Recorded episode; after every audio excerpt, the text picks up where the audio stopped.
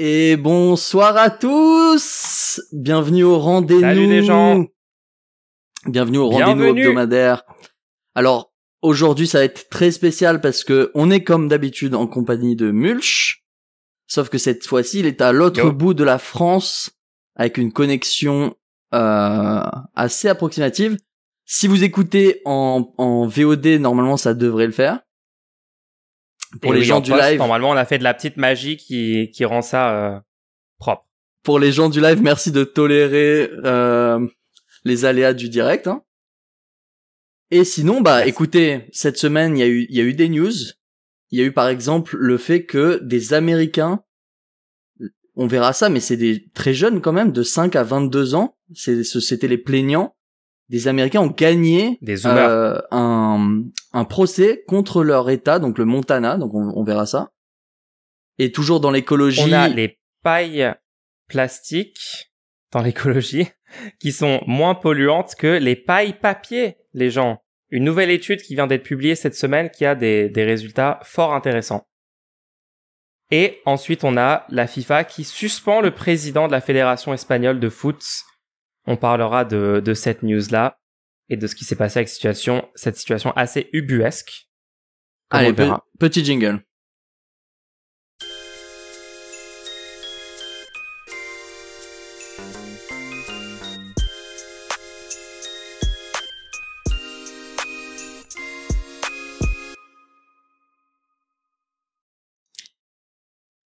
Et voilà, alors, avant toute chose, j'aimerais revenir parce que j'ai remarqué qu'en fait, il y avait des, il y avait des réactions au rendez-nous, ça nous fait extrêmement plaisir. Notamment, il y a quelqu'un, je, en, je- j'ai vu sur Mastodon, quelqu'un qui s'est, Ah, qui s'est inscrit sur Mastodon et envoyé un message test après recommandation, euh, euh, après, après écoute du rendez-nous. Donc, ça fait super plaisir que des gens, euh, vont tester un peu les, les petites recommandations qui, qui sont faites ici et tout. Euh, Ah, n'hésitez pas, n'hésitez pas à nous faire des retours comme ça. De la même manière, on avait parlé la semaine dernière, vous en rappelez peut-être, de la xénotransplantation. Apparemment, c'était pas super au point euh, ce qu'on a dit. Bah, écoutez, nous on a juste dit, on a juste dit euh, ce qu'on pensait de la news, mais apparemment la xénotransplantation, il y a plein de cas qui avaient déjà été euh, faits, qui sont déjà utilisés, par exemple. Donc là, c'est euh, une auditrice qui, ont, qui a carrément fait un don pour nous donner des précisions. Donc merci énormément. Euh, donc ouais, appara- merci. apparemment l'injection de l'insuline de bœuf ou de porc existe déjà depuis les années 20. Euh, les prothèses de valves cardiaques de porc sont implantées, chez l'homme depuis les années 70, avec une longévité d'environ 10 à 15 ans. Et Wow. il y a aussi des essais cliniques de xénogreffe sur des cellules de pancréas de porc pour le pour le dia- pour les pour les diabétiques de type 1 avec, avec 10 ans de recul maintenant.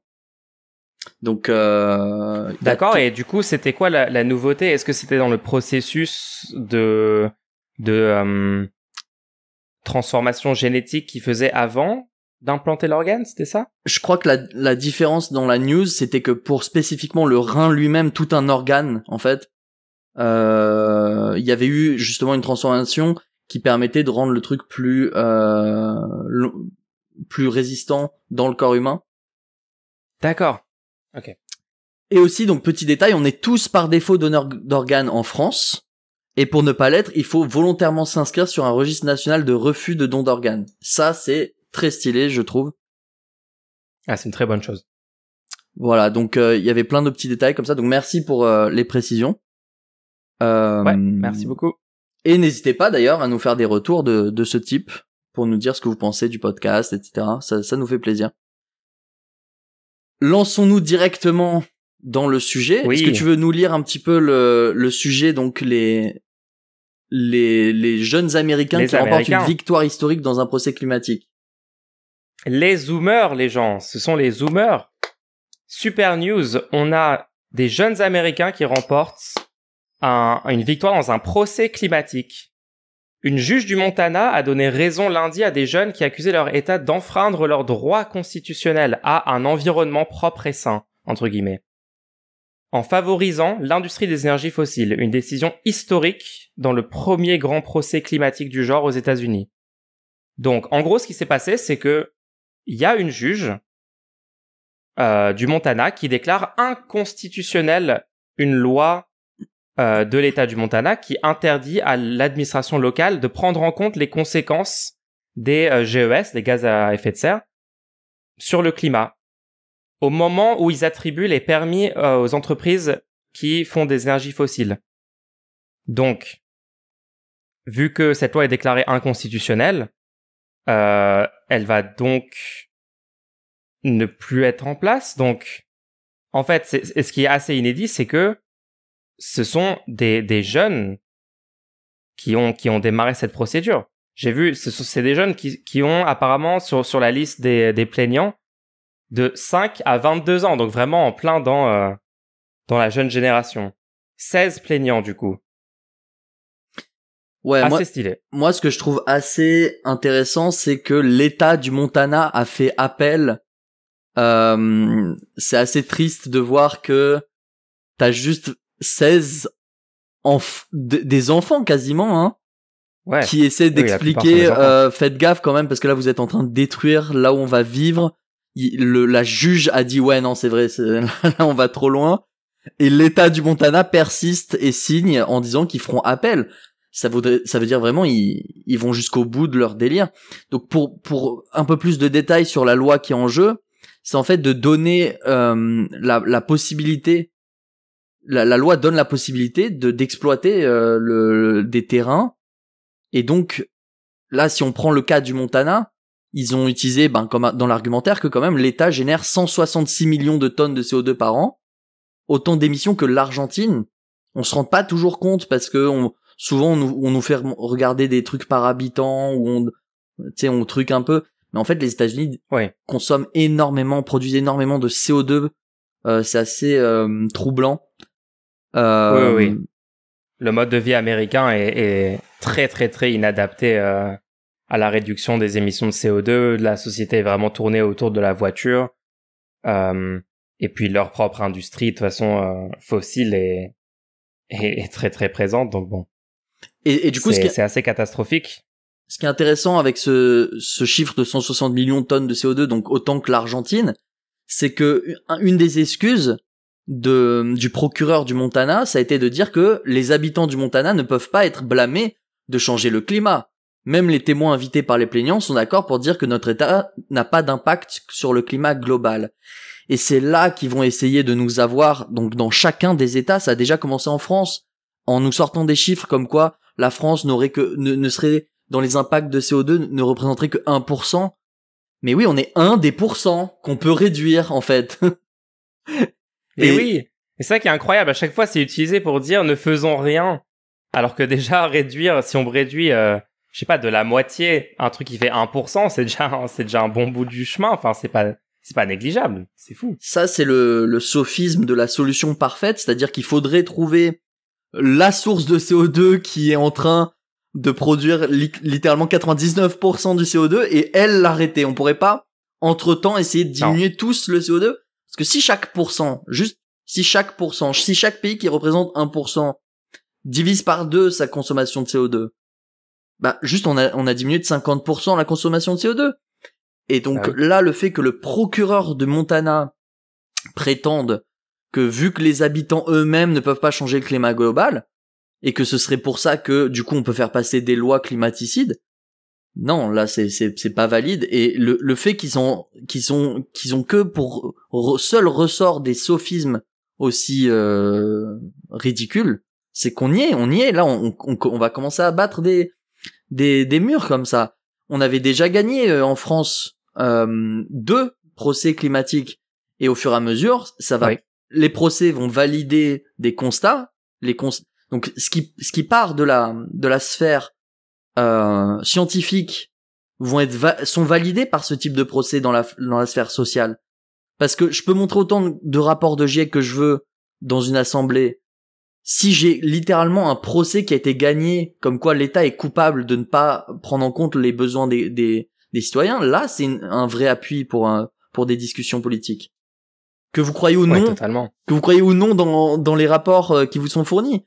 Vous avez littéralement des citoyens qui ont, qui ont gagné des procès et que vous êtes coupable. C'est ça, c'est ça. Et on rappelle que le gouvernement français, du coup, est coupable d'inaction climatique, condamné deux fois, comme tu l'as dit. Très important de, le rappeler ça, hein, parce que euh, bon. Alors là, du coup, on, nous donne que euh, il y a non seulement donc là il y aurait des du stress, du désespoir, des dommages économiques. Chaque et ça c'est et du coup c'est le l'argument. J'aime bien, c'est l'argument miroir de, du sophisme qu'on a entendu. C'est que un des arguments des plaignants c'est chaque tonne supplémentaire de gaz à effet de serre émise exacerbe les dommages subis par les plaignants. Donc tu vois, on, là on, inverse le truc. C'est c'est pas que on peut pas réduire et changer la situation, c'est que chaque gramme que vous êtes en train de produire augmente les dommages de mes clients et ça c'est vraiment puissant. Euh, euh oui, j'aime beaucoup ça. J'aime beaucoup ça. Ça met l'accent sur le fait que parce qu'on dit souvent euh, est-ce qu'on baisse ou est-ce qu'on augmente, mais en fait tous les ans on ajoute du CO2 en valeur absolue dans l'atmosphère, d'accord? Donc c'est pas si les émissions, même si les émissions restaient constantes et n'augmentaient pas, on serait quand même en train d'aggraver la situation. Donc ça c'est bien, c'est super de l'avoir explicité parce que ça permet de se rendre compte de la réalité, de qu'on est en train de, plus on met de ces gaz à effet de serre dans l'atmosphère, plus on empire, plus on accélère la vitesse du dérèglement climatique. Et donc ensuite as Bernie Sanders, 81 ans, qui a dit sur les réseaux sociaux merci à ces jeunes gens courageux qui ont aujourd'hui remporté une énorme victoire contre le changement climatique. Il est temps pour le gouvernement fédéral de suivre leur exemple et de demander à l'industrie des énergies fossiles de rendre des comptes pour son rôle dans la crise climatique. Et c'est là que j'adore parce que on est vraiment dans cette situation comme pour les retraites où il y avait tous les jeunes qui étaient euh, dans la rue associés aux, aux vieux qui allaient bientôt avoir la retraite. De la même manière là, on voit qu'il y a des gens qui sont à deux doigts euh, de ne plus être parmi nous, désolé euh, Bernie Sanders, mais qui sont complètement oh euh, oh non oh non pas Bernie. bah oui bah je suis désolé mais qui sont complètement unis dans cette lutte. C'est pas une histoire de génération. Ils vont aussi essayer euh, contre notre intérêt à chacun parce qu'on va tous être touchés par la crise climatique quel que soit votre âge quelle que soit votre génération là aujourd'hui il y a des gens qui vivent une canicule qu'on n'aurait pas eu sans le, sans le changement climatique dès aujourd'hui. Et, et, et, donc il faut comprendre que y a, c'est pas une histoire de génération. Et là, c'est, c'est, c'est stylé de voir quand même un sénateur de 81 ans féliciter 16 jeunes de 5 à 22 ans pour avoir gagné une, euh, une, une, bataille euh, contre leur état dans lequel ils habitent, quoi. Je sais pas, je, je trouve cette situation assez, euh, assez intéressante quand même. Et eh oui, et dire que les Américains auraient pu avoir Bernie Sanders euh, président potentiellement si les démocrates avaient euh, n'avaient pas mis les bâtons dans les roues à, sa campagne en, en 2016, puis aussi en, en 2020. Hein. Qu'est-ce qu'il aurait fallu? Il aurait passé à côté de quelque chose. Il aurait fallu que les gens se mobilisent beaucoup plus à chaque élection dans laquelle ils auraient pu les mettre en avant, c'est ça? Toi qui, toi, tu, connais mieux toi là-dessus. Ouais, ouais, ouais. Je connais un petit peu la situation américaine et en fait, euh, c'est vraiment tout se joue dans les primaires démocrates parce que on a l'aile droite du parti démocrate qui est euh, euh, les Obama, les Biden, etc. et l'aile gauche qui est plutôt les Sanders, les Ocasio-Cortez. Et en fait, on a, on avait la situation en, en fait, en 2016, on a, ça a été sorti assez clairement par la suite que le leadership, enfin vraiment les, les apparatchiks du parti démocrate qui contrôlent un petit peu euh, euh, pas mal de des choses vis-à-vis de l'organisation des primaires démocrates.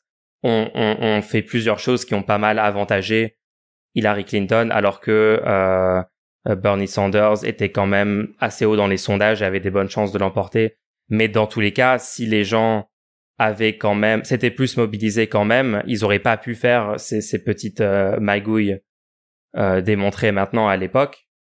Euh, et donc oui, oui, bien sûr, l'essentiel, ça serait de se mobiliser dans les primaires démocrates. Alors, donc ça, c'était 2016. Ensuite, 2020, bah malheureusement, il y a eu une, droitisation des États-Unis, hein, du champ politique euh, américain entre 2016 et 2020, puisque Trump au pouvoir, ça, ça bouge quand même nettement le curseur sur ce qui est considéré comme de droite, du centre, de gauche, etc ça a quand même désavantagé Sanders en, en 2020 et beaucoup de gens ont utilisé l'argument d'avoir un, un, candidat un peu plus safe, un peu plus euh, un peu un peu plus proche du, du, du centre entre guillemets, tu vois? Donc c'est pour ça que Biden que Biden a été favorisé ensuite euh, et que Sanders a dû quitter le quitter la course assez tôt dans, dans en, 2000, en 2020. Même si, je me souviens, la, la, première primaire 2020 est, est, gagnée par Sanders, la deuxième aussi, et il y avait un élan incroyable à ce moment-là. On y croyait, hein. Ouais. On y croyait. Mais bon, la suite a, a, a, changé la donne. Ok, On verra ce que ça bon. donne en, en 2024, mais normalement, ça sera, ça sera Biden. Si j'ai bien compris, ça sera encore une fois Biden puisqu'il est sortant. Bon, quand même, ça montre que euh, il y a des gens qui perdent pas espoir, qui continuent à, à tenter des trucs. Et moi, je suis plutôt content que des gens tentent plein de trucs différents. euh, et, euh, Ouais. et et ça montre que il y a des endroits où on peut quand même faire euh, vaciller le statu quo quand même sur toutes ces questions-là. Non, absolument. Puis regarde, tu, tu vois, t'as, t'as Bernie Sanders quand même qui là s'exprime et critique le- les démocrates au pouvoir en disant ça serait bien que maintenant le gouvernement fédéral commence à faire des choses à la hauteur. Ouais. Je sais pas, le Green New Deal, des choses comme ça qui avaient été proposées, des investissements massifs dans les renouvelables. Parce que clairement, Biden, bon, il a fait certaines choses bien, mais c'est assez insuffisant vis-à-vis des, des objectifs réels euh, si on veut, euh, si on veut changer les choses à une échelle acceptable, quoi. hein. Donc, Alors, j'aimerais vous rappeler que dans ce stream en fin d'émission, à chaque fois, nous prenons un petit moment pour répondre aux questions euh, des auditeurs et vous pouvez par là même soutenir le contenu. Donc si ça vous plaît, vous pouvez faire un don sur coffee.com slash badmulch. Alors si vous êtes en live, vous pouvez poser une question directement là maintenant et elle sera répondue à la fin de, de, de ce podcast. Si vous êtes en VOD, vous pouvez indiquer que c'est pour le rendez-nous et ce sera répondu pour le podcast de la semaine suivante. Voilà. Donc Eh oui, n'hésitez posez pas vos à questions, les gens. N'hésitez pas à soutenir ce contenu parce que moi, il y a mon grand-père qui m'a dit récemment que c'est à cause de la télé que nous n'aurons aucune chance jamais de gagner quoi que ce soit. Euh, Oh non. et j'ai j'ai- j'ai essayé de lui expliquer, il y a des, non mais tu sais qu'il y a des contenus qui euh, s'affranchissent de la télé, les gens peuvent maintenant obtenir de l'information, s'échanger entre eux des informations sans être dépendants de la télé. Et il m'a dit, mais ces choses-là n'auront jamais les moyens d'être viables, etc. Euh, moi, je pense qu'il a tort, mais euh, c'est à vous de nous donner raison. voilà. Euh, Exactement. Bien dit. Écoutons maintenant, euh, passons à un autre Alors. sujet.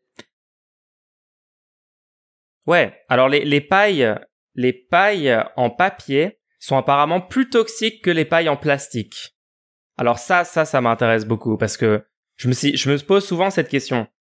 Beaucoup de gens euh, qui se, qui se pensent ou qui se disent écolo vont souvent adopter un peu par défaut l'idée que plastique égale pas bien pour l'environnement. Alors ça, c'est évidemment euh, vrai dans beaucoup de situations. Mais donc, apparemment, une étude, une étude euh, 25 août 2023, donc très récente, cette semaine, Ouais. nous dit que les pailles en papier contiennent plus de produits chimiques hautement toxiques, principalement les substances PFAS, perfluoroalkylées, selon une étude. Servant probablement de revêtement étanche, certains de ces composés mettraient des milliers d'années à se dégrader dans l'environnement et représentent un risque pour la santé. Alors ça, c'est assez surprenant, j'étais pas au courant. Je savais qu'il y avait un, produit à, à l'intérieur. Euh, il y avait pas juste juste le carton quoi, parce que euh, il faut le revêtement pour que la paille soit étanche. Mais j'étais pas au courant que c'était un, un produit qui pouvait avoir ces, ces effets-là quoi. Ok. Donc c'est assez gênant. Ouais, en fait, ce, ce, ce, c'est, c'est les pailles en plastique, les pailles, les pailles en papier, les toutes premières, elles, elles se dissolvaient, et je sais pas si là on parle de les pailles qui se dissolvent, ou de nouvelles pailles qui, qui auraient un, un revêtement comme ça qui, mais du coup, du coup, c'est plus toxique pour, pour le, Ouais, le, Je sais pas. pour le contenu ou, ou pour l'environnement en termes de, d'émissions de CO2.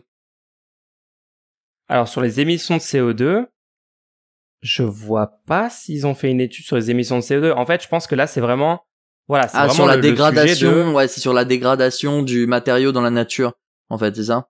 C'est ça, ouais. Voilà, c'est ça. Donc c'est en fait une forme de pollution, mais c'est pas sur les émissions de CO2, c'est pas sur le climat du coup. C'est un autre problème écologique, c'est-à-dire euh, le, le, fait que ces, ces, ces substances-là restent dans la nature. Moi, j'ai envie de dire du coup, ouais, parce qu'en fait le titre, c'est encore une fois le, le titre de l'article donne l'impression, ouais, ils disent plus toxique, d'accord. Ils disent plus toxique. Est-ce que si ça émet beaucoup moins de CO2, est-ce que c'est quand même pas une bonne chose? On sait même pas si des deux on sait même pas si ça émet moins de CO2 parce que moi je voulais aussi parler de ça. Il y a, en fait je, moi je veux utiliser ce sujet pour ouvrir un, sujet un peu plus large. C'est en fait toutes les solutions écologiques qu'on, qui tombent sous le sens. Et après quand on creuse un petit peu on se dit attends est-ce que c'est vraiment plus écologique ou est-ce que ou pas? Par exemple si on prend le cas des voitures électriques selon l'usage que tu vas en avoir, par exemple, si tu viens d'acheter une voiture euh, thermique, le fait de te dire ah maintenant je veux être écolo et d'acheter tout de suite une voiture écologique n'est pas écologique en fait. C'est un exemple, tu vois. Exactement. Et le fait, par exemple, de de d'utiliser des sacs. Alors ça, c'est moi, ça m'a toujours euh, posé question. C'est l'histoire des sacs. On a supprimé les sacs en plastique parce que il y avait trop de plastique dans l'environnement. Mais ouais moi, ce qui me fait peur personnellement le plus, c'est quand même les émissions de CO2. Parce qu'il y a des émissions de CO2 à un, degré assez euh, fou et que c'est le premier impact euh, qu'on ressent, c'est la température sur l'environnement. Euh, et la, température, c'est le CO2 qui le cause, c'est pas les papiers, les, les, bouts de plastique dans l'environnement. Et, du coup, deux problèmes séparés. Voilà, quand on regarde, moi j'avais regardé un, un article sur le tote bag où justement sur le tote bag, ah. on nous disait, il y avait carrément une association euh, de zero waste qui disait aux professionnels euh, d'arrêter de créer des goodies de tote bag, d'arrêter d'offrir des tote bags, que c'était une catastrophe en fait d'offrir des tote bags.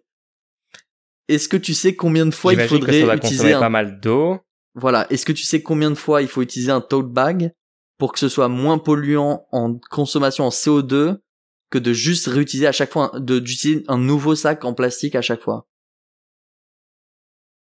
Aïe aïe aïe aïe aïe aïe, ça va être un truc énorme à tous les coups. Alors il y a plusieurs estimations. La plus basse, c'est 130 utilisations.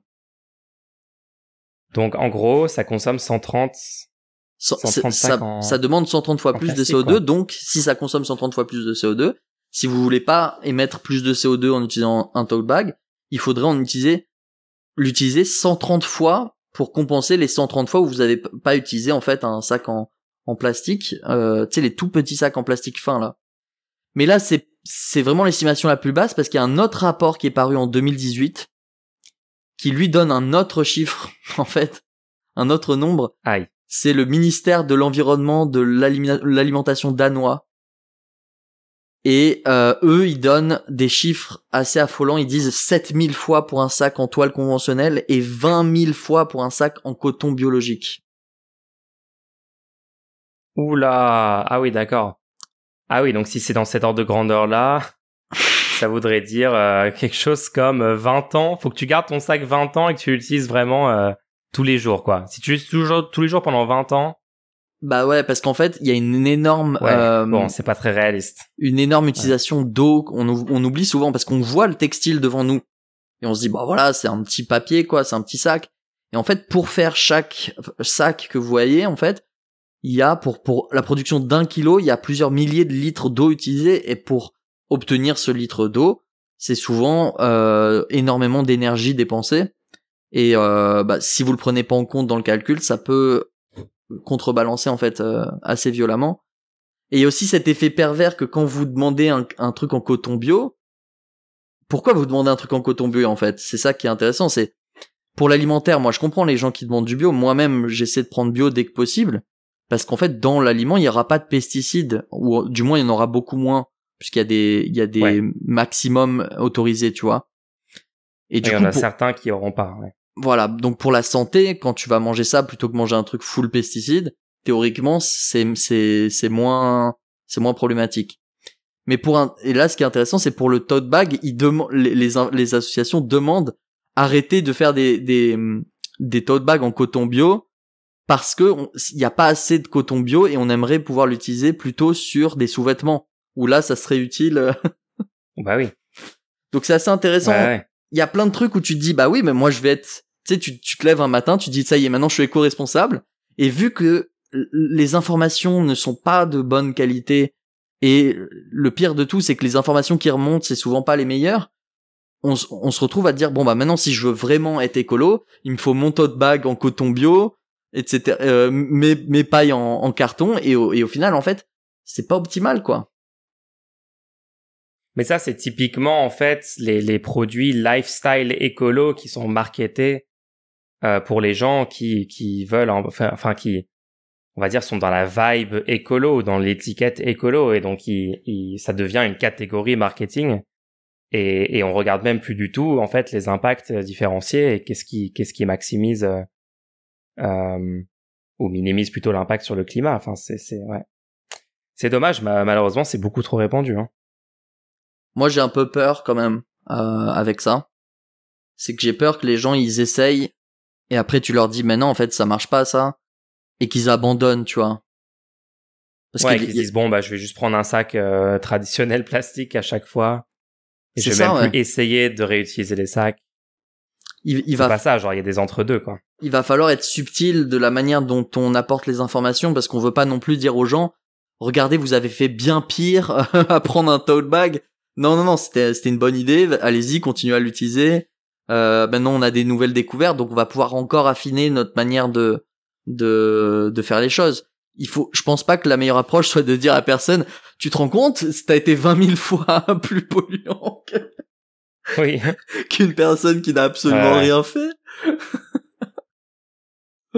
Et encore le, ratio il, selon les études il varie donc bon. Oui oui. Bref après, ça peut être une bonne manière de, de dénoncer le greenwashing d'entreprises qui vous proposeraient des tote bags, etc. Euh, ça, vous, vous, prenez, vous pouvez, vous pouvez critiquer aux entreprises, je pense, euh, ce qu'ils font. Ouais, enfin, c'est juste, faut se rappeler que à chaque fois, c'est euh, les, les, les consommations non faites sont toujours celles qui émettent le moins. Ça veut dire juste réutiliser un sac que vous avez qui traîne ou, enfin c'est le problème c'est la fabrication de nouveaux objets. On veut minimiser ça et on veut on veut réparer, on veut avoir des des, des circuits courts, du réutilisé, du, du de l'occasion, euh, etc., etc. quoi. C'est c'est vraiment cet, cet état d'esprit là et pas quel truc neuf je vais acheter qui est le plus écolo. Après bon, dans certaines situations, je sais pas, un téléphone, enfin bon, bref, non, quand même un téléphone, tu peux trouver d'occasion, mais il y a peut-être des produits où vraiment vous trouvez pas autre chose que du neuf dans là où vous êtes ou je ne sais quoi. Ou là, d'accord, mais voilà, minimiser l'achat de, de, produits neufs globalement, quoi. Et pareil pour les pour les pailles, au final, euh, est-ce qu'on voit pas Et ouais. Est-ce qu'on voit pas directement le, la boisson quelle? Est-ce qu'on a vraiment besoin de la paille en fait, ouais. Bon. Mais on rappelle quand même que euh, on parle de paille, on parle de tote bag pour ne pas parler des vrais changements de fond euh, qu'on aurait si jamais on votait pour euh, des gens qui n'essayent pas de faire des changements de surface. C'est aussi bien de rappeler aux gens que tous les tous les petits changements, on leur dit c'est ta faute parce que t'as pas pris un tote bag ou c'est ta faute parce que t'as pris une paille, etc. Cache derrière tous les vrais problèmes où derrière on, ne peut pas techniquement choisir euh, que le tote bag, ben il, il est pas fait avec de l'eau, 4 euh, millions de litres d'eau, euh, pour ou que tel tel carton, il est il est coloré. Nous nous on n'a pas ce pouvoir là. Le pouvoir là, il est dans les mains de, des des des des États. Sauf que nous, on a le pouvoir sur les États. Il faut juste au bon moment s'en saisir, quoi. Malheureusement, on est dans un cas de figure où apparemment c'est que à peu près tous les cinq ans où on a un vrai impact euh, sur l'État après, il y a, y a, des impacts assez euh, significatifs euh, qu'on peut avoir euh, dans les autres élections. Hein. Faut, il faut surtout pas oublier les autres élections. Mais ça coûte, franchement, au lieu de se dire oh mon dieu, j'ai, j'ai, pas, j'ai, j'ai pas acheté euh, tel paille, tel tote bag, je sais pas quoi.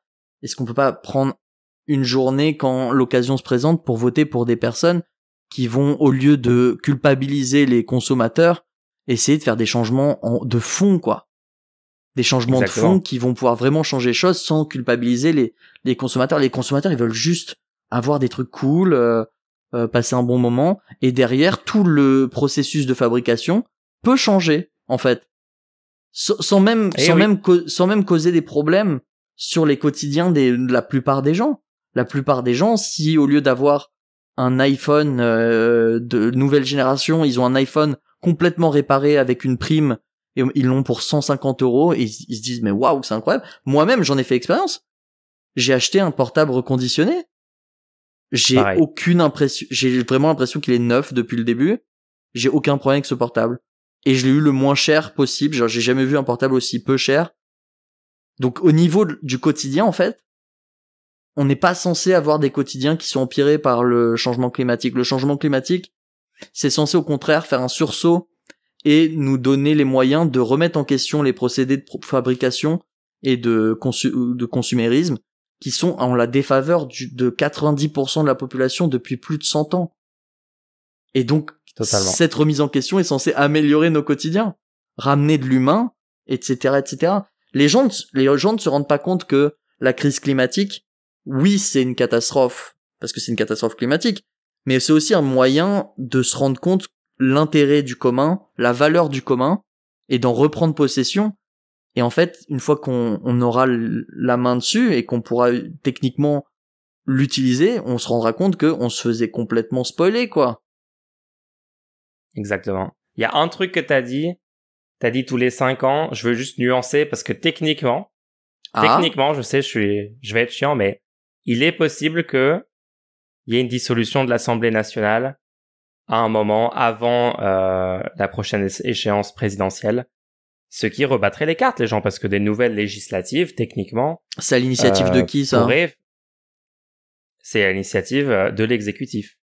Donc, C'est quoi l'exécutif? le seul scénario, c'est Macron. Donc, le seul scénario réaliste, c'est s'il y a assez de pression mise sur, euh, sur Macron pour faire ça. Parce que, évidemment, il ne semble pas vouloir le faire spontanément, bizarrement. Donc, voilà, je, je, je jette la petite, euh, la petite bouteille. Parce qu'il faut se rappeler que techniquement, nos institutions ont ce mécanisme en place. Et ça serait un chemin euh, potentiellement exploitable. Mais bien sûr, ça nécessiterait euh, énormément de, de pression populaire, de, de euh, voilà, de, de, de mouvements sociaux, etc. Mais c'est pas impossible. C'est pas complètement impossible. Et je trouve qu'on n'en parle pas assez. Ok, ok, bah d'accord. Est-ce que tu crois que dans le dans le cadre de ces mouvements-là, est-ce que les gens auront des pailles en acier pour euh, pour boire leur boisson? Euh, je pense que je pense qu'ils vont surtout Parce avoir qu'on- des. On n'en a pas parlé des pailles en acier. Je Des pense. gourdes. Je, je pense que sur ce problème paille en carton, paille en plastique, je pense qu'il faut faire un pas sur le côté, se J'avoue. demander est-ce que la solution c'est pas la paille en acier ou la paille en verre? Le verre, c'est hautement recyclable. L'acier aussi, non? Le verre c'est hautement cassable aussi. Je pense la paille en inox. Est-ce que c'est pas l'optimal la paille en inox? Ouais. Disons, disons ça, ouais. Voilà. ça. on a on a résolu le problème. débat. On a, on a résolu le changement climatique, les gens. Suivez la chaîne. aïe, aïe, aïe. Ah là là. On aura on aura bientôt un un store de merch avec vos pailles en, en acier inoxydable. Oui. Alors, Officiel du rendez-nous. bon, euh, revenons un peu sur du sérieux. Parce que là, j'étais pas content.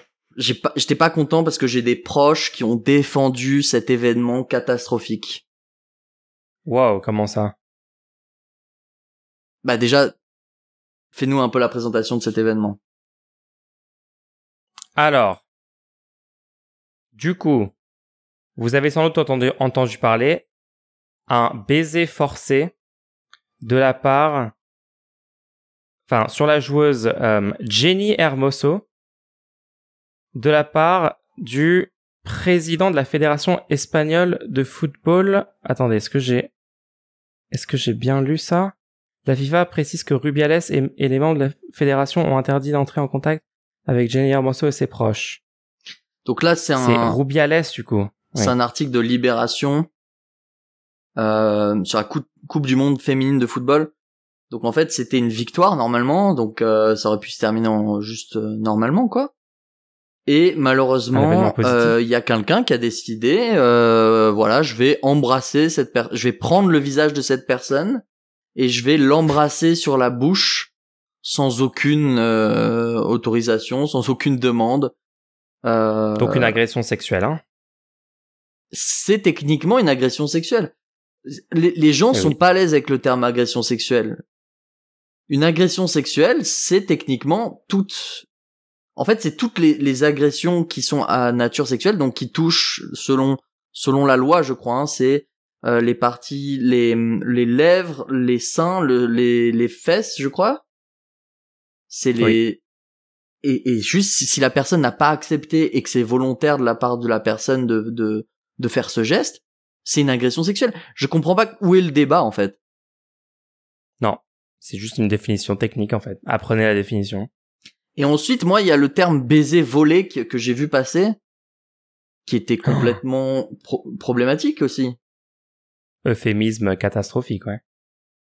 Donc voilà, donc moi, euh, le problème c'est que j'ai eu des proches qui m'ont quand même dit que, donc je suis pas sûr qu'on a bien expliqué l'événement. L'événement c'est le le donc c'est le président de la fédération espagnole qui a techniquement fait un, un, baiser sur une joueuse complètement forcée euh, après une victoire. Et donc la, la, la personne qui, qui a vécu ça a, a bien sûr fait un heureusement porté plainte. Ouais. Donc la joueuse, j'aimerais bien avoir le nom de la joueuse. Euh, c'est Jenny Hermoso. Voilà. Donc Jenny Hermoso a, porté plainte. Et euh, donc il y a une, une, attente de procédure disciplinaire euh, ouverte. Et la personne a été démise de toute activité liée au football au niveau national et international pour une durée de 90 jours. Mais moi, honnêtement, dans mes proches, j'avais là j'ai l'impression le truc est pris au sérieux. Heureusement parce que c'est une catastrophe comme d'avoir fait ça. D'ailleurs, c'était télévisé tout ça. Hein je, sais pas si tu te rends compte la décomplexion du truc. Et en fait, en fait aussi là, c'est c'est enfin pris en compte par la FIFA, mais initialement, faut le rappeler, initialement, ah, apparemment, euh, il y a eu des menaces sur Jenny Hermoso. Euh, ah, j'avais même pas vu moi, le, Rubiales et les membres de la fédération ont interdiction d'entrer en contact avec Jenny Hermoso et ses proches. Ça, c'est la FIFA qui le précise. Ils sont soupçonnés d'avoir fait pression sur la joueuse et sur son entourage au début de l'affaire pour obtenir leur soutien. Ah, en fait, euh, initialement, ce que Rubiales a dit, c'est que c'était complètement consenti, euh, il y avait aucun souci, etc. Et ils ont fait pression. Ah, et ils ont essayé de faire passer le, truc euh, tranquillement, quoi. Et ouais, et le reste de l'équipe de, de foot féminin, euh, elles ont, elles ont protesté et et, et je pense qu'elles ont, euh, elles ont carrément dit qu'elles joueraient plus, etc. Euh, donc c'est c'est pas du tout sans lutte que ça s'est fait ce truc. Et maintenant, enfin, du coup, on, on a l'info que aujourd'hui, la FIFA suspend enfin le président de, de la de la FEF, Luis Rubiales, quoi. Ouais, quelqu'un demande dans le chat. Dans l'attente d'une procédure disciplinaire. Mais il est suspendu apparemment, il est suspendu pour trois mois. quelqu'un demande... il est, c'est suspendu, c'est même pas définitif. Hein. Ah oui, c'est uniquement suspendu. Quelqu'un demande dans le chat s'il fait ça devant les caméras, qu'est-ce qu'il qu'est-ce qu'il se passe quand il n'y a pas de caméra? Très bonne question. Mais euh, ouais, donc je te disais, moi, les proches que j'ai vus m'ont dit oui, ce geste ne va pas, mais euh, il n'est pas nécessaire d'en faire tout un fromage. Oh non, oh non. Ça a été la Est-ce position. Qu'on peut arrêter en tant que société de justifier les agressions sexuelles en, en les euphémisant, en disant que c'est pas si grave, etc. Moi, mon problème, c'est qu'il y a vraiment un deux poids deux mesures qui qui honnêtement accepterait ça si les rôles étaient reversed? Ce serait ce serait complètement euh, dénoncé instantanément il y aurait même pas de doute il y aurait même pas un, un joueur masculin victoire du de, de de coupe etc subit une agression sexuelle non devant les caméras le truc est complètement euh, pris en, en charge directement la personne est, poussé à démissionner ou, ou, à, partir. là, la personne, le président a refusé de démissionner. Et il y a les hommes, apparemment, les hommes de la fédération, on nous dit dans le chat, qui auraient applaudi quand il a décidé de ne pas démissionner. Ça, j'ai pas de, on n'a pas de source. Ah oui, pour non, ça, mais bien sûr, mais c'est un, c'est de toute façon le milieu du foot, c'est un, il y a énormément de sexisme et, et c'est un, c'est un boys club euh, en haut des fédérations de foot comme ça. C'est, voilà, il y a une culture qui est pas ouf. Au moins la FIFA là le suspend, mais je sais pas si c'est vraiment suffisant de le suspendre trois mois seulement pour ça. Moi, je Mais trouve bon, c'est- ils disent dans l'attente de procédure disciplinaire, on verra ce qui se passe. Moi, je, moi, je trouve que c'est assez euh, triste parce que souvent le football féminin, il a ce, il a ce, ce rôle soi- soi-disant, tu vois, de, de, de, de rendre possible euh, à l'image de la femme euh, dans le sport, etc. Et là, Ouais. dans, dans, dans le mondial, il y a un cas d'agression sexuelle à, à l'écran, à, la- à la victoire. Enfin, c'est, on dirait que c'est fait exprès, quoi. On dirait que c'est fait exprès au, au stade où on en est, tu vois. Je sais pas, juste la mentalité du gars, genre c'est c'est vraiment genre elle m'appartient, euh, je je je je m'autorise euh, juste de, de l'embrasser sur la bouche. Enfin bon, Qu'est-ce que tu répondrais c'est assez spécial. Qu'est-ce que tu répondrais à quelqu'un qui dirait il aurait fallu que le président soit une femme? Parce que moi c'était ça. Euh, Moi, moi, les, dans les proches, on m'a dit oui, mais euh, les, tu vois, en fait, ça montre que le problème, c'est- ça, c'est ça qui est assez catastrophique, c'est que la réponse que j'ai eue, c'était dans les, euh, dans dans le cas où ce serait inversé, en fait, le le président c'est aussi un homme, donc entre hommes, il y a pas d'agression sexuelle, tout va bien. Le problème, c'est de mélanger les les genres, tu vois. C'était ça, le, c'est-à-dire vraiment le le le, le truc de l'homme ne pourra pas s'en empêcher. Il y aura de toute façon. Oui, d'essentialiser le comportement des hommes, de dire non mais ce sont des bêtes sexuelles, euh, les hommes ont des pulsions, etc. C'est catastrophique ça. Vous êtes au courant que les comportements des gens sont mille fois plus influencés par les normes sociales, les normes de genre qui sont transmises aux gens euh, dès, dès la naissance par tout leur entourage, les parents, les adultes autour, euh, euh, les, les institutions, l'école, etc. Enfin, c'est ça qu'on veut, c'est contre ça qu'on veut lutter en fait. On veut lutter contre les normes de genre toxiques qui qui sont légion aujourd'hui. Et donc c'est c'est c'est pas en disant bah on va juste ne pas mettre euh, des des hommes et des femmes ensemble. Genre non, il y aura des contextes sociaux où les hommes et les femmes seront ensemble. Je sais pas genre. Évidemment. Sinon vous êtes juste en train de. En fait c'est juste conservateur sinon. C'est juste voilà on va séparer les gens, on va faire. On va on, on- voilà on va mettre les gens les, les hommes d'un côté les femmes de l'autre et tout et c'est c'est c'est pas ça la solution clairement Ok, donc quel quel sera moi moi ça je pense le suspendu suspendu c'est pour le moment le pourquoi pas le temps parce qu'ils ont dit que c'était le temps qui est une affaire qui le temps qui est une procédure disciplinaire. Ouais on verra je je pense que la FIFA n'a pas un, un super track record sur ce sujet là donc on verra si les choses euh, ont, ont évolué depuis euh, d'anciens trucs qui ont pu se passer euh, autour des des VSS mais Attends, mais il y a eu il y a eu en fait le la procédure disciplinaire déjà.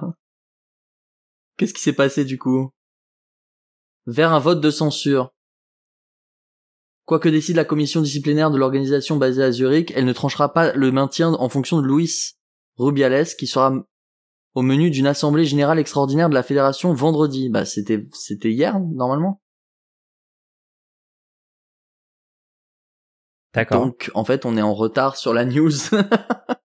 J'ai pas les ok derniers. euh, on va aller voir aller voir du coup ce qui s'est passé hier dans le résultat de la décision à ce moment là Moi, je pense que il a démontré qu'il n'était pas euh, capable d'être en rôle de de de de, de su- supériorité en fait, tu vois.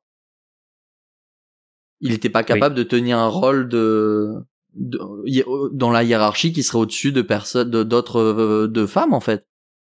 Cette personne n'a pas. pas démontré. être- Donc il faudrait quoi? Est-ce Puis qu'il y a surtout, un- le pire, c'est sa réaction. C'est sa réaction euh, qui démontre qu'il a aucun regret, quoi que ce soit. Il a essayé de, de nier euh, le, fait que c'était non consenti, etc., etc. Donc non, pour moi, c'est c'est fini, quoi. Il faut qu'il soit écarté euh, définitivement, à mon avis. Hein. Ouais. Bah écoute, euh, moi je vais essayer de, de voir avec mes proches, mais bon, je pense qu'ils sont pas trop C'est récupérable. hein. compliqué, hein. Parler avec ses proches, euh, bon, moi j'ai des, des expériences similaires hein, sur beaucoup de sujets. Faut continuer d'essayer. Après, je peux comprendre que certaines personnes abandonnent à, à parler je à crois- des proches qui juste Je crois que le problème pour certaines personnes, le problème, le problème pour certaines personnes, c'est que de leur vivant, elles ont vu ce genre de choses se faire de manière complètement décomplexée et ne poser aucun problème. Et ces personnes-là ne sont pas capables de comprendre qu'aujourd'hui ce n'est, c'était pas valide à l'époque, mais aujourd'hui c'est pas valide et il y a un consensus derrière ça, tu vois. Je pense qu'il faut Ouais, se c'est vrai mettre que parfois ça peut être assez douloureux de ouais, ça peut être assez douloureux parfois de se rendre compte de se rendre compte que euh, mince en fait tel événement tel événement tel événement dans mon passé c'était en fait problématique, c'était pas juste euh, oh là là juste euh, il force un peu, je sais pas quoi. Non non, en fait, c'était vraiment un truc assez grave. Et en fait, ça te ouais, tu dois remettre en question tu dois remettre en question pas mal de choses dans ton passé si t'as vécu dans les dernières décennies ou euh, bah des choses comme les agressions sexuelles, euh, les le viol conjugal, des choses comme ça étaient beaucoup plus courant, normalisés qu'aujourd'hui quoi. il y a plein de, il y a plein dur. de gens en fait il y a plein de gens qui ont même été par le passé eux-mêmes auteurs de ce genre de choses et peut-être c'est un, un problème Oui, d'ego où ils se disent merde si moi je l'ai fait ça peut pas être une mauvaise chose tu vois parce que là il y a une il y avait une normalisation même quand j'étais tout petit il y avait encore c'était complètement normalisé euh, le le pincer les fesses des femmes c'était quelque chose de normal encore quand j'étais tout petit c'est Ouais. je je sais pas si tu partages ce enfin norm, normal du point de vue des gens c'est pas normal en fait comme concept Ouais, ouais, ouais, ou, ouais, ouais, ouais. Les mains aux fesses en général, c'était un truc euh, encore, mais encore aujourd'hui, il y a des gens qui sont qui sont très étranges autour de de, ces choses-là. Hein. Mais ouais, le truc de euh, tu tu t'es tu tu te tu, dois remettre en question des trucs que toi-même t'as fait. Enfin, beaucoup de personnes ont, ont commis des choses très problématiques et c'est compliqué pour elles d'admettre euh, d'admettre le truc. Et moi aussi, je, je veux faire un point là-dessus parce que euh, il y a aussi un problème autour de ça. Je, je trouve dans dans certains mouvements progressistes, euh, il y a un, abandon du de l'idée de, de mettre en place une justice réhabilitatrice. Et malheureusement, il y a aussi euh, un une pensée existante qui euh, où, où les gens sont en fait euh, écartés socialement presque à vie, presque sur le long terme de, de leur cercle social, de, de, ou de la vie publique ou de choses comme ça, dès lors qu'il y a un problème, par exemple, de violence sexiste et sexuelle, alors que est-ce qu'on est-ce, est-ce que ça serait pas plus sain, voilà c'est ça que je veux dire, est-ce que ça serait pas plus sain que si la personne euh, euh, a, a purgé sa peine dans le système légal, évidemment, si jamais euh, on est passé, passé par le système légal, mais on sait que dans beaucoup de cas, Malheureusement, le- le- la, police, la justice, etc., ne suffit pas parce que euh, parce que juste c'est des, systèmes qui, qui fonctionnent extrêmement mal aujourd'hui pour traiter ces, ces problèmes-là. Donc donc il y a, y a l'aspect légal, mais euh, si la personne a l'air d'avoir compris le problème euh, avec ce qu'elle qu'elle a fait et euh, on peut penser raisonnablement que la personne va va pas recommencer euh, le- demain euh, des, des des faits comme ça. Euh, je pense qu'aussi il faut encourager la la ré- réhabilitation parce que moi je vois je je je pense qu'il y a beaucoup de cas de gens qui peuvent pas admettre ce qu'ils ont fait parce que il y aurait un, un sorte de cancel à vie si jamais t'as été l'auteur ou l'autrice Ouais, de- ouais, de- ouais. d'une violence sexiste et sexuelle. Je sais pas ce que t'en je- penses de ça. si si je vois ce que tu veux dire c'est-à-dire que toutes ces personnes là qui sont pas à l'aise avec ce qu'ils auraient pu faire etc là la situation qui est en train d'émerger c'est une situation dans laquelle il y a auc- aucun chemin vers lequel cette personne peut dire qu'elle a fait quelque chose essayer d'en payer le prix et euh, essayer de sortir de tout ça euh, en tant que meilleure personne et en tant que personne valide au sein de la société. Et du coup malheureusement ça pousse les gens à à à, être- à juste garder ça ou après bon là on parle on parle moi je pense que ce qu'on est en train de dire c'est plus quelque chose de théorique, c'est-à-dire que il faut techniquement qu'il y ait un chemin qui soit proposé, qui soit qui soit bénéfique, tu vois. Mais dans les faits, dans les faits, c'est vrai que dans les faits, euh, l'amplitude du du problème fait que je comprends le la gestion euh, assez nucléaire de des situations euh, qui qui puisse y avoir qui peut y avoir. Maintenant, euh, il faut comprendre que oui, c'est vrai, c'est un c'est un c'est un c'est un cul-de-sac pour pour euh, des gens qui seraient dans des situations où il, leur il leur est arrivé ils ont fait quelque chose. Et maintenant maintenant il se passe ils quoi? se rendent compte qu'ils ont violé quelqu'un par exemple? Ils sont quoi? Bah ouais c'est des choses qui arrivent ils se rendent compte qu'en fait un rapport qu'ils ont eu n'était il y avait pas de compte de consentement de de l'autre partie et c'était techniquement un viol ah ouais genre donc, donc la personne a un degré un degré zéro de compréhension du consentement et, et genre cinq ans plus tard, elle se rend compte ah ouais non en fait j'étais j'ai fait n'importe quoi etc c'est ça? Ouais, je sais pas, enfin énormément d'hommes notamment ne, ne ne remarquent ou ne comprennent même pas le concept de consentement et euh, et se rendent pas compte des pressions qui mettent euh, euh, de diverses façons euh, autour de ces choses-là. Donc voilà, c'est et le truc c'est que en fait si si si une personne dans ce cas-là s'en rend compte, il, faut qu'on puisse mettre le terme sur ce qui s'est passé et que la personne puisse comprendre ce qui s'est passé. Euh, en fait, on veut que les gens changent, on veut que les gens changent de comportement, on veut que les gens comprennent ce qu'il y a de problématique dans dans ce qu'ils ont fait, pourquoi, etc. et comment faire autrement. Donc, il faut énormément d'éducation autour de ça. Il faut qu'on en parle plus, il faut qu'on en parle à, l'école du consentement, c'est super important. Il faut que les gens soient formés à ça, même même dans je sais que dans les entreprises, il y a des, il y a, des formations autour de ça, euh, ou des, des interventions et un, tout. Un exemple concret, un exemple concret. Que la culture change. Le, le, le Luis Rubiales, du coup. Si jamais là, il est viré de sa position, qu'est-ce qu'il faut qu'il fasse et combien de temps on va attendre pour qu'il puisse reprendre un poste similaire, tu vois? Comment, comment ça fonctionne? Pas, si... Qui juge que bah, cette personne n'est plus, n'est plus dans une situation problématique, tu vois? Déjà, il y aura là, il y aura, il y aura une une, euh, une réponse légale. J'ai pas vu si il y avait une plainte euh, aux yeux de la loi qui était euh, qui avait été déposée, mais on verra s'il y a s'il y a quelque chose sur sur la voie légale. Donc déjà, il y a est-ce qu'il a, enfin est-ce qu'il a est-ce qu'il a purgé sa peine au niveau de la loi? Donc je sais pas une condamnation, je sais pas quelle condamnation ça serait. mais après, il faut qu'il y ait des signes. Il faut que tous les voyants soient retournés au vert sur la le comportement de la personne. Voilà, c'est ça le problème. Euh, qui qui juge de la des voyants? Vert, rouge. Bah ça c'est vraiment au cas par cas parce que là ce dont je parlais c'est plutôt des cadres de personnalité publique. Ouais, mais justement cette personne-là, publiquement, etc. Cette personne-là, quand est-ce qu'elle est qu'elle peut reprendre euh, sa profession Bah par exemple si elle déclare publiquement, si si elle elle énonce publiquement et d'une façon qui semble complètement sincère, euh, en, en, expliquant pourquoi c'est problématique ce qu'elle a fait, semble etc. Sincère. Et ouais, mais du coup j'ai pas fini. C'est genre et aussi. Ouais, mais je t'interromps quand euh, même. Ne recommence pas pendant une certaine durée. Et, Mais mais c'est vrai que c'est super compliqué. Ça dépend aussi de la gravité des faits. Là c'est là en fait ce que moi ce qui me semble super grave c'est surtout ce qu'il a c'est surtout la réponse après le fait. le fait lui-même est grave et la réaction est catastrophique.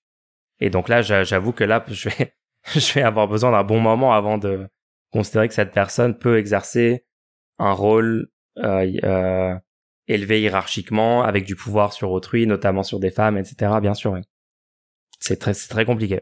Je dis pas que c'est facile. Non, c'est très compliqué, mais du coup, du coup, ouais, il faut il faut faut faire attention au à la situation dans laquelle on pourrait s'enfermer où on, est en train de défendre de la justice punitive euh, sans sans possibilité euh, pour les personnes jugées de de pouvoir redevenir des membres de la société quoi. Des citoyens normaux. Ouais. Et oui euh, du coup moi non moi j'aimerais quand même sur cette news parler d'un petit sujet quand même allez vas-y je suis hyper content que les curseurs bougent ça, c'est vrai. Et, ça, vrai. Et quand mes proches, quand mes proches m'ont dit mais non, c'est complètement normal, moi j'étais là à dire non, vous dites n'importe quoi. Et le fait que chacun d'entre nous au quotidien, on est en, on, on, on est en train de, il faut vraiment imaginer ça comme un jeu de tir à la corde. C'est un jeu de tir à la corde débile. Mais c'est une réalité. Chaque jour au quotidien, quand il y a des propos que les gens tiennent ou que vous vous tenez, vous êtes en train de tirer sur la corde.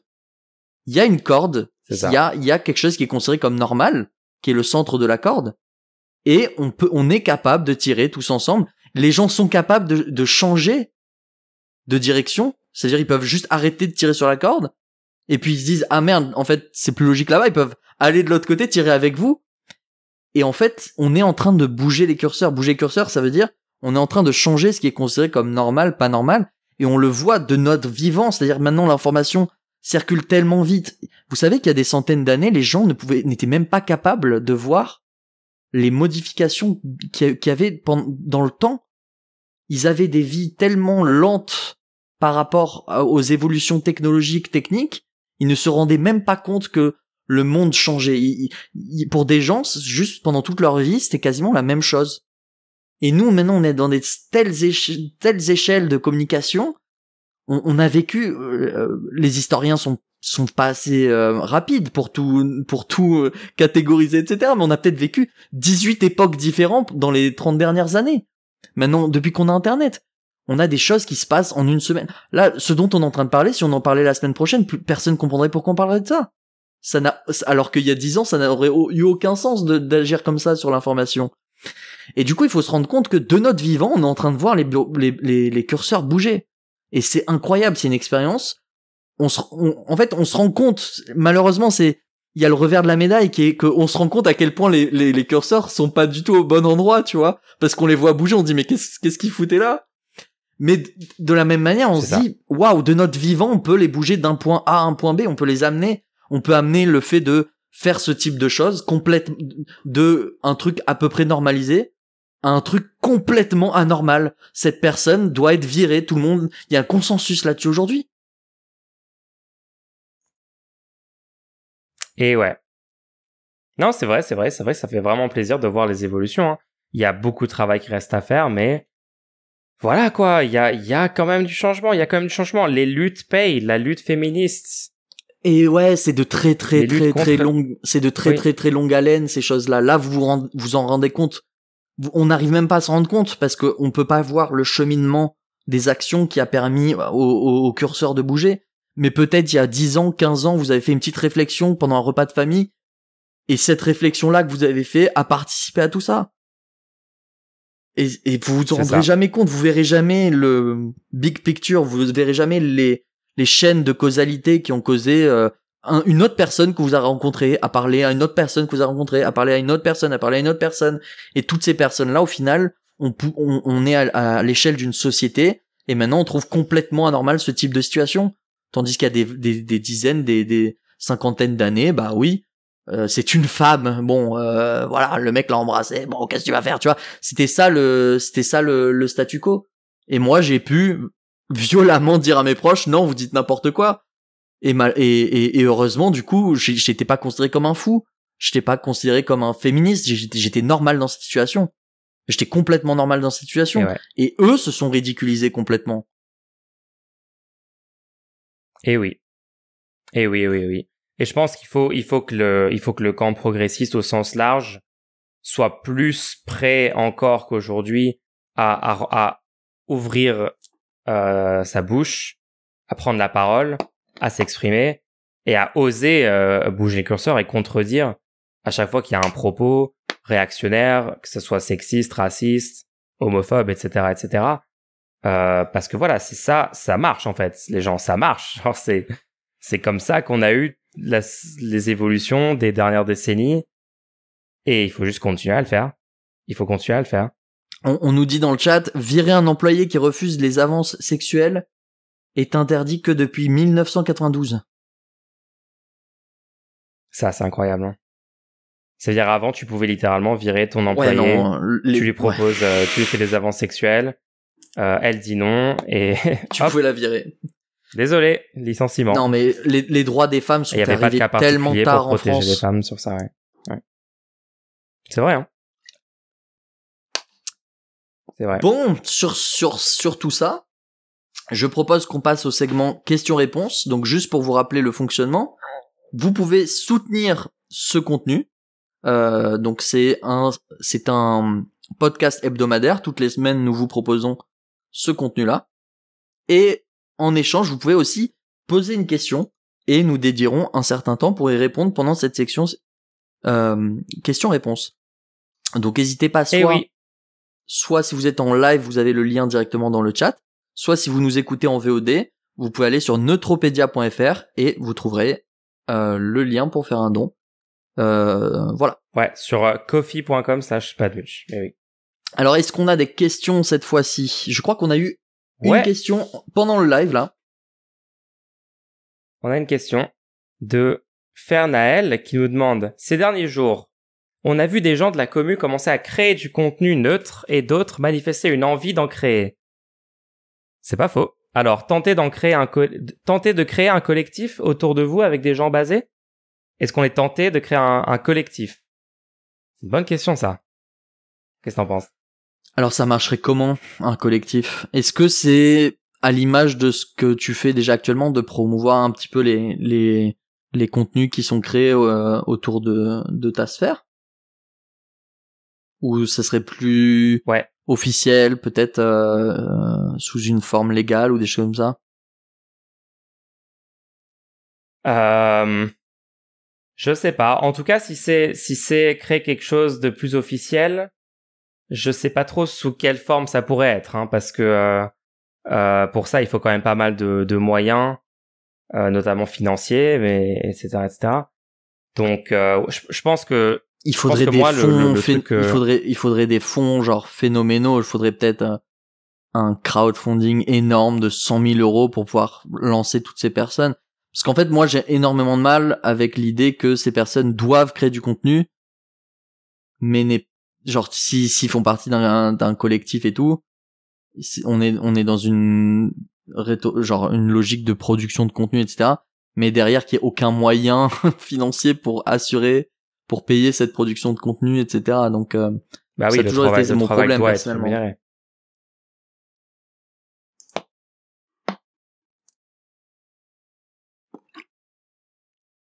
Tu, peux parler, hein, si tu En veux. tout cas, on, ouais, ouais. En tout cas, on, on boostera. Euh... Non, désolé, je... parce qu'il y a de la latence. Hein. Désolé, les gens, il y a une latence pas possible aujourd'hui. euh. Euh, Donc, ouais, ouais, on, on- boostera. En tout cas, si les gens sont sont motivés et font du contenu comme euh, comme les gens autour de nous euh, commencent à en faire, c'est vrai, ces, ces dernières semaines. Euh, on fera, on, on soutiendra, on fera de la pub. euh. Ça, on- encore une fois, on est, on n'est pas du tout anti-pub, nous. Hein.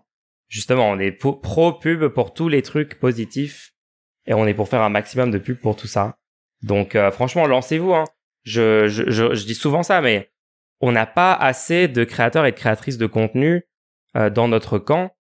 On n'a pas assez de diversité de contenu avec différents tons, différentes formes, des trucs hyper créatifs, inventifs, des vidéos, des podcasts, des streams, des, des musiques, euh, des, des films, etc. Genre, il faut vraiment un maximum de différentes choses qui ont le même message de fond pro-intérêt général, mais avec une diversité de, de tactiques, quoi. hein. Donc, euh, donc, euh, si vous êtes tenté, lancez-vous. C'est le moment ou jamais. Je pense que sur le sur la scène internet, euh, la gauche et, et le, le camp progressiste au sens large est quand même un peu en train de faire un comeback par rapport à l'époque où c'était euh, euh, massivement extrême droite un peu partout sur les réseaux sociaux, YouTube, euh, les, les forums, les trucs comme ça. Je, je, moi, je le vois. hein. Je vois l'évolution culturelle. Ça va dans le bon sens. Et c'est en ayant plus de, plus de bras, plus de personnes au charbon qu'on continuera de, de, de gagner du terrain sur toutes ces choses-là.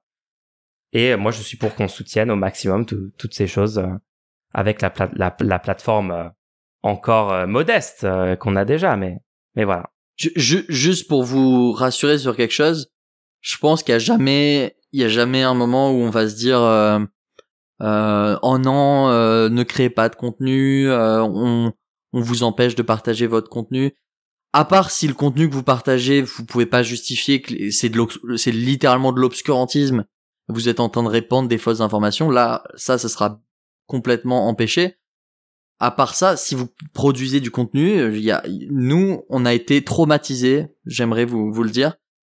On a, on a énormément de mal à partager le contenu. Il y a une, il y a une, il y a une sorte de mentalité vraiment étrange où si tu écris un message textuel avec toutes tes idées, les gens diront ouais bravo, c'est super ton message textuel que tu viens de partager dans un forum perdu, paumé sur internet. Mais si tu essaies de créer du contenu et de demander du soutien aux gens qui aiment les idées dans le contenu, tu essaies de, de dire regardez j'ai créé ce contenu du coup les idées que je vous aurais mis en texte maintenant elles sont dans une vidéo et je vous propose de propulser cette vidéo pour que des gens qui ne connaissent pas ces idées puissent tomber dessus grâce aux algorithmes des plateformes. Là, on va considérer que tu fais de la publicité vers, vers ton contenu et tu auras donc la petite étiquette publicité mise sur ton message et on va te dire la publicité est interdite ici, vous, vous êtes banni complètement. Moi, ça me l'a fait à, à des dizaines de hein. reprises. J'essaye de créer du contenu pour informer. Si je peux pas le poster, et ce qui est fou, c'est si jamais t'es t'as déjà du succès, on considère pas que c'est de la pub. On considère c'est juste ah bah c'est la nouvelle vidéo de tel créateur de contenu, tu vois. Ah oui, c'est la dernière vidéo de tel créateur de contenu. Ben vas-y, poste là là, y a aucun souci. Mais si moi je crée du contenu et j'essaye d'émerger, j'essaye de proposer un contenu nouveau, là on va dire non, cette personne-là n'est personne et on va complètement euh, nier le contenu qu'elle propose. Or, moi, je serais pour qu'on arrête de regarder les chiffres, qu'on regarde la qualité du contenu elle-même. Et si c'est de la merde, dites-le moi. Enlevez la vidéo en disant votre contenu est pourri. Et, et, et, voilà. Et du coup, une personne qui a zéro abonné, qui propose Mais juste un argumenter, s'il vous plaît, sur euh, qu'est-ce qui va pas. oui, argumenter sur ce qui va pas dans le contenu. Mais une personne qui a zéro abonné et qui propose un contenu qui a de la qualité dedans, quel que, quel que soit, quel que soit le, le sujet, etc ce contenu-là n'a aucune raison d'être considéré comme de la pub, de l'autopromotion, je ne sais quoi. C'est cette personne propose un contenu et si ce contenu est valide, il doit être partagé parce qu'il il est il doit être partagé vis-à-vis d'en face quand eux font des contenus de merde, ils les partagent. Les gens qui font des contenus avec des idées de merde, eux ils, se gênent pas pour partager les uns les autres. Donc nous à chaque fois eh oui. qu'il y a des nouveaux acteurs qui proposent du contenu de qualité, il faut il faut les propulser il faut les propulser. Et oui, et je vous, je vous rappelle que le camp d'en face, ils sont très très très bons, ils ont compris tout ça, et donc dès qu'il y a quelqu'un qui arrive, qui émerge, qui commence à créer une chaîne YouTube, créer un stream réactionnaire, avec des idées euh, catastrophiques, et bah très rapidement il intègre, euh, il, se fait booster par euh, par les, les, les, les plus gros influenceurs de ce bord politique là, et ils savent très bien faire de la cross-promotion, euh, à s'inviter les uns les autres dans les événements, euh, sur les chaînes YouTube, les trucs euh, qui ont le plus d'abonnés, etc. Ils le font très bien. Et je pense que le, le camp progressiste est plutôt en retard là-dessus et il y a une certaine toxicité qui, qui est délétère. Hein. En fait, il y a un truc, il y a un truc, ouais, je pense que, je pense que je vais, ok, je vais essayer d'expliquer pourquoi il y a cette mentalité, ok? Vas-y. Je pense que cette mentalité, elle vient du fait que on a un problème, je sais pas d'où ça vient, les gens euh, soutiennent des personnes au lieu de soutenir des idées. Et croient qu'en soutenant le contenu de, quelqu'un qu'on ne connaît pas encore, ils vont soutenir la personne elle-même. Et donc, je pense qu'ils ont peur que cette personne se révèle plus tard faire du, du mauvais contenu et être une mauvaise personne, et qu'on pourra leur dire, oui, mais regarde, tu t'es associé avec cette mauvaise personne par le passé, alors qu'on devrait pouvoir être capable de dire cette vidéo était bonne. Aujourd'hui, cette personne, on sait que c'est un connard et j'en ai rien à foutre. À l'époque, j'avais soutenu du bon contenu et ne pas avoir un backlash de cancel sur une personne qui aurait soutenu. Par exemple, tu peux écouter une vidéo de euh, Bégodo, dire dans cette vidéo Bégodo il a eu des bonnes idées, et ensuite vivre la les élections présidentielles de 2022 et dire voilà Bégodo en 2022 il a eu des positions catastrophiques sur l'élection. Et la personne en face, elle doit, quand elle va dire, mais tu aimes ou pas Bégodo? Non, arrêtez de dire tu aimes ou pas. Moi, j'ai jamais rencontré Bégodo. Moi, je dis juste que ses idées, telles que présentées dans le cadre des élections en 2022, étaient néfastes. Voilà. Et je dois être capable de dire ça, et à la fois capable, si demain il sort une bonne vidéo, de dire, voilà, dans cette vidéo, il a eu des bonnes idées. C'est ça. Et du coup, je pense que c'est ça le problème qu'ont beaucoup de personnes, surtout des gens qui ont beaucoup d'influence, parce que c'est des gens qui vivent grâce à la notoriété. Donc dans le camp progressiste, si on est sur une culture dans laquelle une personne pourrait perdre sa notoriété et perdre son influence parce que elle aurait eu des accointances avec une personne qui aujourd'hui est considérée fasciste ou je ne sais quoi, bah, je pense qu'il y a beaucoup en jeu et que c'est peut-être pour ça que les gens se réservent de, de promouvoir du contenu quand ils connaissent pas trop la personne qui est derrière. Malheureusement, il va falloir commencer à, à promouvoir les idées.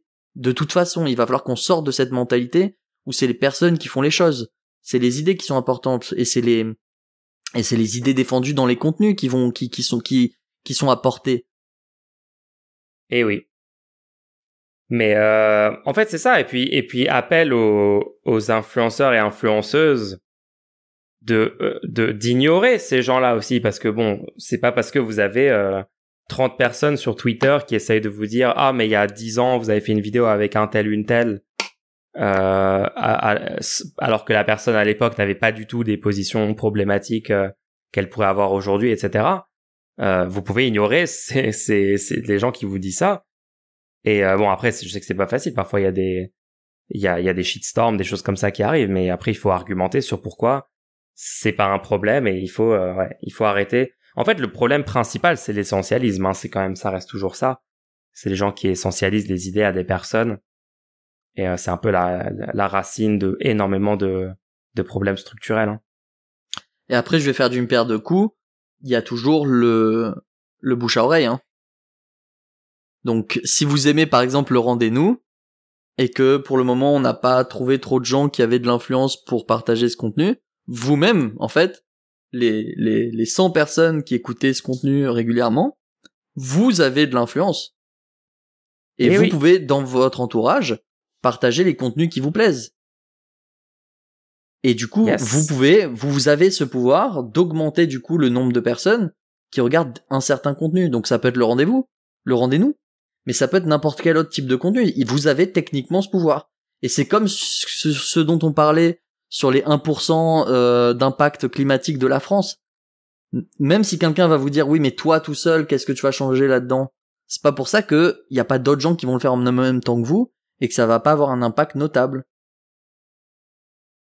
Exactement. Exactement, exactement. Bon, j'espère que j'espère que ça a la réponse vous a satisfait. N'hésitez pas à poser d'autres questions. Il y a une question, on, on l'esquive depuis longtemps, et là, je propose qu'on la réponde en freestyle complètement. Ah ouais? Ouais. Carrément, bah vas-y. On n'a rien compris à la question. Oh Donc à chaque fois on se dit on va étudier la question tranquillement, etc. pour pouvoir répondre. Non, là on n'a rien compris, on n'est pas des experts en agriculture cellulaire. Donc on, on va essayer de répondre tous ensemble, ok? Ça va être un exercice. D'accord. Que pensez-vous de l'agriculture cellulaire? Croyez-vous qu'on puisse la développer à grande échelle? Pensez-vous qu'elle puisse régler les problèmes d'exploitation animale et réduire l'impact de l'agriculture sur le réchauffement climatique? Je pense que par agriculture cellulaire, on parle de développer des steaks en laboratoire? Exactement. C'est exactement ça.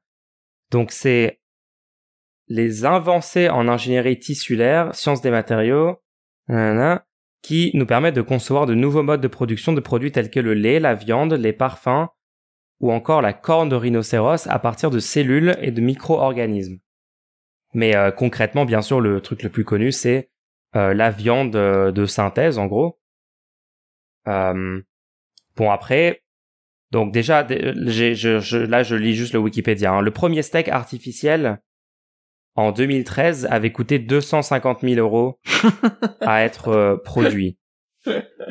J'imagine qu'entre temps ça a beaucoup chuté le prix. Je, je, pense que ça a chuté genre assez massivement euh, et que c'est beaucoup plus bas aujourd'hui, mais ça reste moins euh, moins compétitif évidemment que euh, abattre des animaux.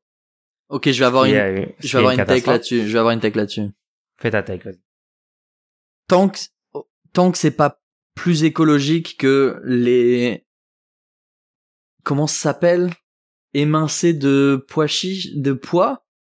Ah oui, J'ai trouvé des émincés de pois, il y a plus, il y a plus de protéines. Et honnêtement, une fois que c'est cuit, assaisonné, je ne sens aucune différence. Je peux, je l'ai servi à quelqu'un dans un burrito. La personne a kiffé le burrito. J'ai dit, t'as pensé quoi de la viande? Il m'a dit, c'était quoi? C'était du porc ou c'était du... Non, c'était du, c'était du tofu, c'était du soja. Et là, moi, mon préféré, c'est des émincés de, de petits pois, jaunes. Et c'est texturé, en fait. Et en fait, c'est pas juste une purée ou quoi, c'est vraiment, une fois que tu l'as mis dans ton plat, ça ressemble à de la viande, quoi. ouais, c'est Donc- morceaux et tout. Bien sûr que ces trucs-là, c'est encore en, en agriculture, euh, monoculture, tu vois. Mais c'est déjà beaucoup mieux que de d'élever, de, de faire des monocultures pour nourrir les animaux après, tu vois. Donc tant que c'est pas plus rentable écologiquement et financièrement que juste les les, les émincés texturés de de pois jaunes, pourquoi est-ce qu'on on dit on, on fait pas juste découvrir ça aux gens? Et pourquoi on commence pas juste à manger ça et et remplacer déjà la viande existante par ça? Parce que moi j'ai un peu peur qu'on tombe dans le dans le piège de dire ouais bon tant qu'il n'y a pas la viande euh, faite en laboratoire je continue à manger mon steak alors que honnêtement euh, vous passez à côté de pas grand chose quand vous essayez des alternatives et il y a plus de protéines en plus. Et ouais. Je suis d'accord, je suis totalement d'accord. Après, je pense qu'on qu'on poursuit en parallèle, bien sûr, les recherches sur l'agriculture cellulaire. Oui oui oui. Euh, et si on peut le faire, euh, bah ça va, ça, ça, va- ça va être super, quoi. Ça va être super, mais bon. Et après, il faudrait étudier les l'aspect écologique parce que les monocultures, il y a un impact écologique, faut faut le reconnaître. Et Oui. peut-être que le truc fait en laboratoire, ce sera tellement optimisé, j'en sais rien justement. J'ai j'ai dit hein, que j'étais pas expert, hein, donc euh, je sais pas. Mais peut-être que ce sera tellement optimisé qu'on sera à un stade où on pourra juste euh, avoir genre genre juste générer comme ça les les la viande. On verra. Les gens qui avaient goûté la viande, je crois qu'ils avaient dit qu'en plus c'était, euh, ça avait un goût différent parce qu'il y avait pas les filaments, etc., etc. On- je crois que les personnes ils avaient dit que ça avait l'air euh, cuit bizarrement et tout. Je pense Ah, que mince. pour répondre à la question, que pensez, pensez-vous qu'elle puisse régler les, les problèmes d'exploitation animale et réduire l'impact de l'agriculture sur le réchauffement climatique? Je pense que ce sera le dernier euh, clou dans le tombeau de l'agriculture euh, industrielle animale. Et Ouais, que, entre temps, il faut la mettre dans le tombeau, tu vois. C'est ça. C'est-à-dire que Il y a plein là, de on choses est à faire d'ici voilà. à ce que ce truc-là soit opérationnel. Exactement. Je pense que c'est mieux de le voir de cette manière-là. Qu'est-ce que t'en ouais, penses ouais, ouais. Je suis assez d'accord. Je regarde là parce que je, je cherchais des articles de 2023 qui, qui donnaient des exemples. Aleph Farms, l'agriculture cellulaire qui crée des lamelles de bœuf en laboratoire. Je voulais voir un peu euh, où est-ce que ça en est. Une innovation qui sera commercialisée d'ici la fin de l'année, ils disent. D'accord, c'est du coup une société israélienne spécialisée dans l'agriculture cellulaire. Fondée en 2017, elle s'apprête à commercialiser après six ans de recherche ses premières lamelles de bœuf, les Aleph Cuts, fabriquées en laboratoire à partir de cellules animales. Il s'agit bien de viande et pas une imitation à base de plantes. On a bien compris. Donc, il faut 4 à 6 semaines pour obtenir des lamelles de bœuf. Ils les font pousser, en fait, dans un récipient où euh, les cellules animales reçoivent oxygène, acide aminé, glucose, vitamines, sel et tout ce que, tout le reste de Ouais, j'aimerais bien un, bi- un bilan pour euh, un bilan carbone euh, comparatif et tout. Ouais, ouais, j'essaie de voir, mais apparemment, Après, les- pour la souffrance que je vois ne publie que l'avis de Didier Toubia, le CEO de l'entreprise. Donc, euh, bon, on va peut-être euh, Bah, attendre je- d'avoir des études un peu objectives. Je pense que c'est trop tôt pour, pour pour pouvoir avoir des des réponses solides sur ça. hein. Ouais. On vous tient au courant, les gens, sur l'agriculture cellulaire. On vous tiendra au courant. Est-ce que tu goûteras quand ça Je, sera je disponible? goûterai sur, sur le podcast, sur stream, je goûterai un steak dès qu'il sera disponible. Tu l'annonces là? C'est officiel? J'annonce officiellement que je, je, je me sacrifie pour, pour faire partie des, des premiers tests euh, publics. Parce que est-ce que est-ce que t'as pas aussi un petit problème d'un point de vue sanitaire de de savoir le truc euh, serait généré à partir de rien? Euh, je sais pas, ce serait quoi les, le- les risques sanitaires? Bah, ce serait une, une cellule clonée, non Si j'ai bien compris, donc ce serait le même ADN tout le temps. Est-ce qu'il y aurait pas un risque de l'apparition de Je sais pas. Faudrait faudrait C'est pas, pas cloné, hein, c'est... Euh... C'est juste les cellules, elles poussent parce qu'elles ont les nutriments dont elles ont besoin. Ouais, mais c'est la même en fait. cellule tout le temps. Ah ouais? Bah, Ça, je sais pas. il faut bien Là, ça prendre dépasse mes, ça dépasse mes, mes capacités. Ouais, c'est la même cellule, mais bon, est-ce que hein, dans un animal, Non, mais tu, tu goûteras, tu goûteras. Tu me est-ce diras. que le muscle tu- d'un animal n'a pas le même ADN dans chaque cellule aussi? Tu goûteras et tu nous diras si c'était le même, la même cellule. D'accord. C'est parti. C'est parti, je suis chaud. Tu nous diras si t'avais déjà goûté cette cellule. C'est parti. On fera comme ça. euh, bah écoutez, Je pense qu'on a répondu à toutes les questions. Hein. pense qu'on va se donner rendez-nous la semaine prochaine. Rendez-nous la semaine prochaine, tout le monde. Prenez soin de vous. Merci d'être passé. N'hésitez pas à mettre un petit like ou cœur ou je ne sais pas comment ça fonctionne sur votre plateforme. Et oui, Et- partagez le contenu. Et, Et, on, s- souvenez-vous que vous pouvez faire des dons pendant toute la semaine aussi, avant le prochain épisode. et on se retrouve enfin en, en, en physique parce que je- ok juste un petit débrief avant de couper le stream je pense qu'on a géré parce que là les problèmes de latence étaient fous et ça s'est pas trop vu franchement Ok, cool, parce que c'était dur. hein. Moi, je, Non, ouais, je ouais. t'entends de façon très coupée. On a géré, on a géré, on a géré. rendez-nous la semaine bon. prochaine Rendez-vous la semaine prochaine.